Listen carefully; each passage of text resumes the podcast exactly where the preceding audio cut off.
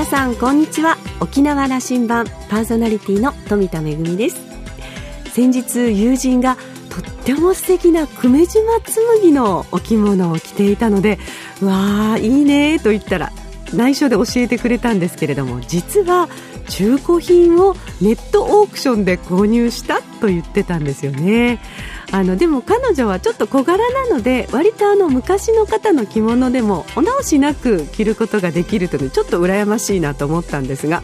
というのも私身長が160センチあるのでなかなかねあのちょっと直してもあの雪丈とかそれからまああのお袖がちょっと足りなかったりあとはちょっと最近横にも大きくなってきてしまいましたので もうお直しが効かないということもありますけれどもタンスに眠っているようなものがあればどなたかねあの着ていただける方がいらっしゃるなら譲るというのも手かもしれませんね。私はそうした着物がちゃんと入るように ダイエットに努めたいと思います。さあ沖縄羅針盤今日も5時までお届けいたします。どうぞお付き合いください。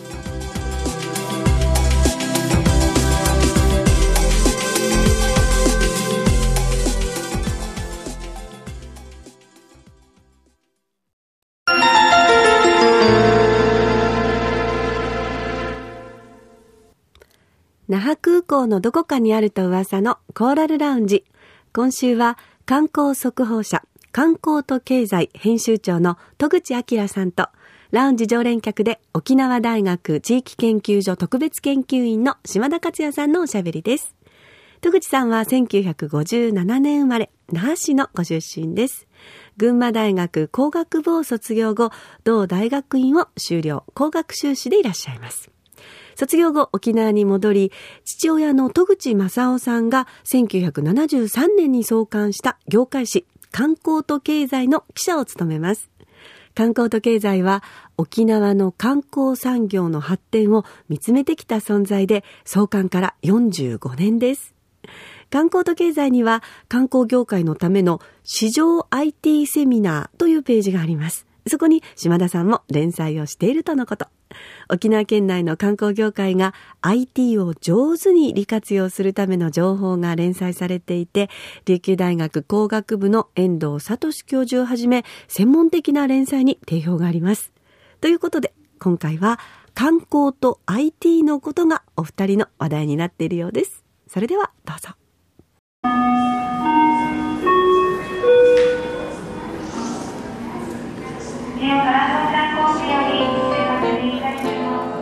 徳さんの新聞で、はい、あの観光業界の IT 市場セミナーって新聞であのやりました表4のあの連載この間終わりましてね、はい、あのすまあのいろいろ反響をたくさんいただいてるんですよ。あありがとうございます、ね。いやどういたしま島田克也さんの連載が終わったらな。はい。連載そのものはずっと続いてるんだけどはい、あの私の12回連載でえー、っと2016年の9月にですね、はい、世界一周旅行してきたという話を。行くっていう話ばっかり聞いてたけどな行って帰ってきたってな後で聞いたな。そうか。行ってきたものはちょっといろいろメモ残しながら帰ってきたので、はい、あの戸口さんと話しながらじゃあまああのつまらんとは思うけど連載させてもらっ、うん、してくれよと言ってせっかく言ってもらったんで書いたら意外とですね、うん、あの世の中の中年男たちがみんな行きたいとおっしゃる方が多いんですよすごいね。いや僕の友達もさどうやって切符買ったのかとかさ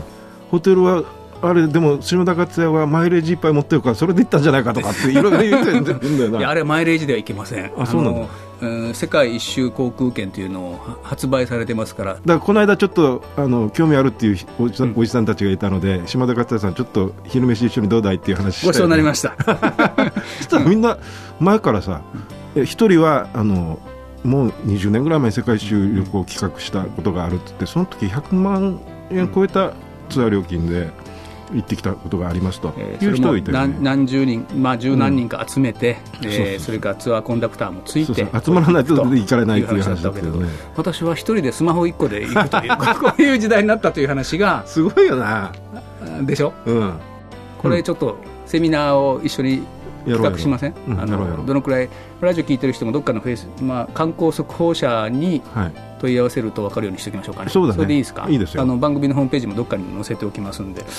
い、でこれの話をしたときに戸口さんね僕ら、うん、四半世紀になるんだけどもう25年前に観光業沖縄の観光の話をするとき、はい、まあ、まだあの頃でいうと、まあ、450万人ぐらい観光客が来るように500万人もう少しだなとかいう議論の頃。あったな、うん、昔な。にあの頃はね IT という言葉もありませんでね。それからマルチメディアという言葉になったりしてね。マルチメディアもあったね。ね、うん、で IT なんていう言葉が一般化するのは1999年ぐらいからなんだね。あそうなんだ、うんあの要するに観光さん観光の沖縄の観光の発展のためにどうやってこの IT とかね今言われてる ICT というものをどう利活用するかという話をずっと議論してたじゃないですか。してたね。であの戸口さんの新聞の一面にもいつもこれ観光業界のための IT 戦略これもう何年になるんですか？これ2000年ぐらいから始めてるからもう18年だよね。あの発想から始まってやっぱここまで来たんですよ。すごいよな画面見ながら地図が出てきてコンピューターで地図が出てきてどこ行きたいってこれに話しかけたらここですって言う言うぐらいのことできるようになるだろうできるはずだということを書いてたね。はずだってい。うのが、うん、これでも実現するのにずいぶん時間かかったなそれとも20年かかってる20年かかってます。な、うん、20年かかってますな。最近だもんねできるうん、まあ、同じようにねこれ話しかければ、うん、まあ、中国語できないけども、自動翻訳ができるようになるだろうなとか言ってました、ね、今翻訳の精度めちゃくちゃ上がっててね、僕外国のニュースリリース例えば UNWTO っていう世界観光機関というのがあるんだけれどもそこがニュースリリース23か月に1回出しててこれ非常に参考になるんですがこれをは英語で出てくるのをあの Google の翻訳でやらせる。そうするとこれもう1年ぐらい前までこれ使い物にならなかったんだよこの翻訳が、ところが去年の12月ぐらいからかなり精度が上がってでその精度上がった理由は何かって言ったらあの人工知能なんだよね。AI ね。そうそうそうこれがめちゃくちゃすごい、うん、でだから昔はこの翻訳って言ったら一応英語やったらぶち込んだら日本語の文字になって出てくるけれどもこれを正しい新聞記事にするまでに23時間かかってたわけ、うんうん、それが今は15分もかからない、うん、これこの訳おかしいだろうって元に戻ってあこれはこういうふうに訳した方がいいなってこの程度しかない、うん。あのー、15分でできる。やっぱ自動翻訳はこの2年だったというふうに、もうあのいよいよあの実用まあ、まあ実用されてるけど、うん、あのね、去年の12月ぐらいからねインターツイッターなん。かで経済学者とあもうこれで十分じゃねえかっていうツイートが出始めてた。うん、あとはもう技術は言ってるん。だけど人々がというかね、うん、業界がとかあの一般化するとか使いこなすようになるという状況が、まあ、これはもう時間の問題で半年や1年だと思いますけど来年の今頃はあっという間になってると思いますよ。なってるだろうな。だからさっきの僕の世界一人旅もね、あの島田はど言葉どうしたんだとそんなとこ行ってという話はみんな言うわけですよ、うん、なんとかなりますよと言うんだけども、うん、あのもうそれはもうスマホでさここんなやって誰とでもそれ使ったの？実際に。あの片言英語ぐらいで。あ の別にそこでビジネスするわけでもないしね、うん、いいんですけども、でももうそれはあのはなんていうかなハードルなくなりますよね、自動翻訳。本当にな。正解の旅楽しくなりますよこれ面白そうだね。面白そうでしょ？でねやっぱり思い出し沖縄の人こんなの言葉できなくても世界中行くよでも言ってたけどな。もともとさらにもともと言ってたけどさらに便利になってるっていうことだね、うん、つながあの言葉通じた方が一応もっと面白くなりますからね。それでね僕はこの IT 革命と称したものというか、うん、あの僕らが議論してた二十数年前だとした時には、はい、インターネットをどう使いこなすかだったんですよはいはいはい、あのそこでまあ、携帯電話ができてきたりこうなってきたりやっぱりインターネットという社会になっていくんだけどどうするかって言ってたものがこうだった、うん、あれから20年経ってみて、うん、インターネットはもうほぼほぼ空気みたいなものだった、水みたいなものだった、これをどうするかっていう話はないわけですよね、そういう意味ではね新しいそのその IT の利活用ということの議論というかねステージに入ったと思って、見えてるんですけど、去年や今年ぐらいから、戸口さんどう見てます？あのねその昔だと、えー、つまりインターネット分かる人とそれ例えば観光の話だと観光が分かる人全然別だ別だったものだから、観光の人はインターネットの使い方が分からんわけよ。でインターネットの人たちはこれ観光に役立てたいと思うけどこの人たちは今度は観光業が分からないわけ。でだけどインターネットの人たちは観光業のためにこうこういうものを開発したら観光業が使えるだろうと思ってあの開発するわけだ。でそれを観光業の人に渡したらこんなの使えねえよっていうこんなのばっかりだったわけよ。ところが最近になってもうみんな当たり前のようにスマホを使ってると観光の中の人たちが IT 業者に対して俺たちこんな使い方したいと。だからついてはこれができるような設計してくれと。物を作り出してくれ。っていうところまで来たっていうのはこれ去年とか今年の話で、ものすごく面白い話だった、うんうん、あのえーと、要するに必要そのインターネットは当たり前になった観光業界の皆さんが皆さんがだからこういうことができて当たり前だろっつって IT 業者に作れよっつっていう注文ができるぐらいになってきてでこれの顕著な例があのつい先週かな1月2月に入る前だったかな1月末か。あの旅行業者の人たちのあの、えー、高度人材育成、えー、プログラムみたいなのがあってイノベーション人材育成 IT をどう使うかというあの、えー、IT じゃないんだよ。旅行業そのもののイノベーションしようっていう大きいクールでやったら出てきた答え 6, 6箇所から答えが出てきたけれども全部インターネット作ってこれがやりたいになってるわけ、うんうん、でついてはこれをやるので開発期間1年くれと。でその中であの旅行の手続き、えー、旅行の組み方をやると。で IT の人たちは1か月時間あげるからそれで開発せっていうような発表プレゼンテーションしてるんだけれどもそこに出てきてる相手の人たちからは1か月じゃ足りないですっつって泣きが入ってるわけ、そのぐらいのことを今旅行会社の人たちがやり始めてる。うん。これ面白いよね。昔は逆だったよ。IT の人たちがこんなもの作ったから旅行会社使ってくれって言ったけど旅行会社の人たちはこれは使えないよと、こんな難しいの無理だよ。あのそのプレゼンテーションの場で、うん、あのホテルに、うん、あれを聞うんですね。あのスマホスマートフォンをもう無料、まあ、無料とは言わないけども、うん、完全にこうは、うんうんうん、配置するようなそれもある。こんなサービスとかも出てきてるそれもあのねそれはさっき今の旅行業者のプレゼンテーションの場とはまた別の,、あのセミナーでこれはあのホテルの客室全部にスマホをタダで置いてくれと、でホテルからは1台あたり980円月額取るけれどもお客さんにはタダで貸していいですよと。スマホですと、うん、で何でもできるっていうか今の普通のスマホとお客さん自分で持ってるスマホと同じだけれども、宿泊客はその部屋に泊まると、うん、もう滞在中そのスマホが使い放題。ただただで使ってくれと、うん、世界あの国際通話全部ただ、ね、もちろんインターネットもただだけれどもそういうものを一部屋に一つ置いたサービスになるでしょうと、まあ、外国人観光客にとっては役に立つ話に、うん、っていうのはね、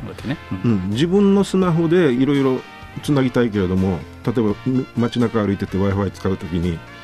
外国の例だと w i f i で無料 w i f i つなぐとジャックされることがあるっていうわけで、まあ、日本はあまりないけどねあのいろいろ暗号をぶち込むから。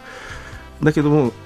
自分のスマホで w i f i つなぎたくないっていう人たちがインバウンドの人たちは多いはずですと。うんでそれについてはホテルに1つ1台備えておけば全然心配しないでホテルのスマホなのでいくらでも無料 Wi-Fi つなげるホテルの中で使うだけでももちろん持って外に出てっていうわけ、でこれが急速に普及していてこのサービスが始まったのは去年の7月からなんだけれども12月1月いっぱいであの23万室に普及したと。これは日本日本で、うん、いや僕は実は先々月だったかな。東京で泊まった時に、うん、あ大阪だ、あったよ。スマホがあったスマホで部屋にあった。これ何？どうどうするんだろうと思思ってちょっとだけいじって終わりましたけども、まあ日本人別にねあのあ俺たちはな別に道は分かるしだけども、だけど。もそういうことです、ね、外国人はでそのスマホがついてるのでチェックインするときに渡したら、その人パスポートの番号なんかをホテルのフロントが見てあの入力してするからだからこのスマホ持って帰るって人はあんまりいないわけだよ、あの少し俯瞰するとこの、まあ、ずっと IT 革命とか言って、情報革命とか言ってきたんだけども、これはまあインターネットやら携帯電話がこうやって普及してきたことだったわけで、そこ20年ぐらい過ごしたと、うん、まあ、あの合ってますよね、時間軸も。はい、第2 IT 革命の後後期なのかそれとも第二 IT 革命なのか分かんないけどもそれこそ AI の力だとかあの AI もなんかのまあ転換点でだと思いますよね。その AI でしょ、うん、でデータが溜まっていくっていう話のあのそのビッグデータ。こデータの溜まったけど、うん、それどう使いこなすかってこれ AI がいるわけであってね、うん、そんな話が沖縄の観光業界にも、あのいち早く取り入れてもらうようなことを、これ徳さんあなたの役割だよ。うんそうだな。あの いや、実は AI はさこういう使い方ができるからやろうじゃねえかってとかいろんなところに実は、あの提案してはいる、うん、だけど相手がそれはまだ受け止めきれない、うん、まあ、20年前にインターネットの話をした時もそうだった、うん、インターネットで航空券が取れるようになるとか、うん、ホテルの予約なんていうのは、もうああやって、うん、あの団体様で入ってくる時代はなくなっていくんだという話は、受け止めきれないだったけども、今またそういう時代に入りますね、ちょっとあのこの議論をあの深めたいと思います、はい、琉球大学の工学部の先生方とも、それから観光学部の先生方とも、一緒にあのいろんな議論をする場を作っていこうと今私思ってましてね。やっぱこの IT セミナーの次のステージを作んなきゃなと、うん。うん、あと人間の扱い方な、うん、あのどういうこと？IT の人たちがあの相手にしてる機械だもんだから人間の感情みたいなのあんまり気にしてないんだよね、うん、つまり入力が間違ってたらどこが間違ってたかってちゃんと言うと丁寧にやれじゃなくてさこれ間違ってるから受け付けられませんみたいなひで鼻をくくったような返事の仕方が多かったよ、まあ、最近はもう少し丁寧に赤文字で書いたところもう一回入力してくださいみたいなことになってるけれどもちょっとそれ機械的にやりすぎだったのがだけど AI みたいのを使って丁寧にここが足りませんよっていう言い方をするだけでかなり印象変わってくると思うね。あのまあ、私もご一緒してというか協力させてもらって始めてきた18年前に始めた観光業界のための IT セミナー、はい、これじゃああの次のステージにあのギアをこう入れ替えてみましょう入れ替えようね、うん、まああんまり読者気が付くかどうかわからんけれども徐々に変えていくということにしよう。あの時代の波もあの観光業界もこれだけ大きく変わってるし、うん、それからテクノロジーもやっぱ変わって変わりましたよ。変わってるね。変わったんでね、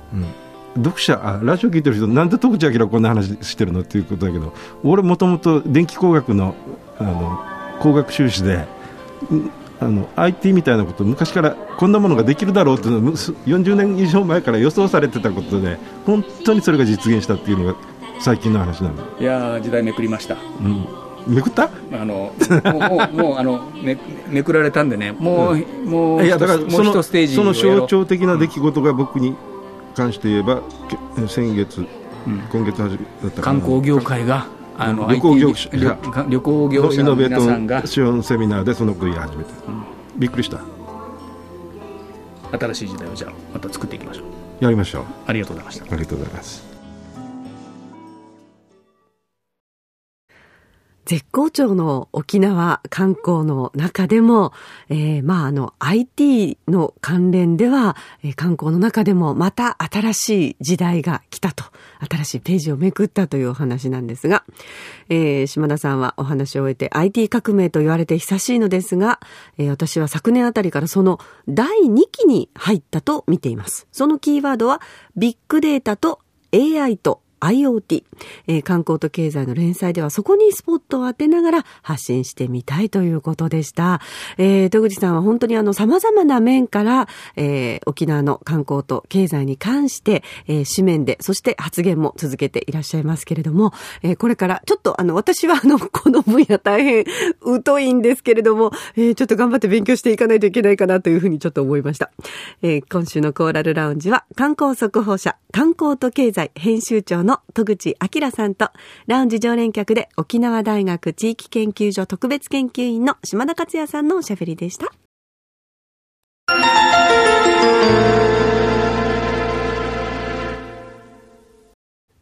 めぐみのあしゃぎだよりのコーナーです。最近外国人の方が運転してらっしゃるレンタカー、多く見かけますよね。やっぱりあれ、ナビが入ってるせいでしょうかね。結構あの、数字道とか、あの、本当に偏僻なところにもいらっしゃって、どうやって来たのかなって 思ったりもしますけれども、あの、外国人の方が増えて、沖縄観光もね、あの、上向いているということでもありますけれども、一方で、ちょっと交通ルールの違いなんかで事故が起こってしまったり、あの、マナーの違いで問題になってしまったりということがありますよね。あの、右側と左側通行と、まあ、あの、大きな違い、そこはまあよくわかるんですけれども、実は細かいところでも海外と日本の交通ルールって違いがあって、でもそれが、あの、例えば運転してらっしゃる方は世界共通のものだっていうふうにこう誤解してるところもあると思うので、このあたりはちょっと徹底して、あの、観光客の方にも伝えてほしいなというところってありますよね。例えば、私はこれあの、一番の違いじゃないかなと思って感じるとこなんですけど、信号のない交差点ってありますよね。交差点で、日本だと、あの、まあ、絶対に直進が優先なんですけれども、えっ、と、海外だとですね、結構あちこちの国で、えっ、と、直線でもまあ、右折、左折、どこの方向に曲がるというのを関係なく、進む方向に関係なく、その交差点に最初にたどり着いて、最初に止まった車が優先っていうことになるんですよ。そうすると、例えば日本で、えー、直進の車が多くて、あの、まあ、曲がりたい車がいても、あの、なかなか曲がることができないと。でもそのルールを知らないと、なんで私は先にこの交差点に着いたのに、いつまでも曲がることができないのよっていうことで結構私あの、怒ってらっしゃる、あの、運転席でこう手挙げて激怒してるような方も見たことがあるので、まあ、バスレーンの周知は徹底してるように感じるんですけれども、こうした日本の交通ルールや交通マナーの違いというのもぜひ、あの、レンタカーや旅行業者の方は観光客に伝えてほしいなと思います。めぐみのあしゃぎだよりのコーナーでした。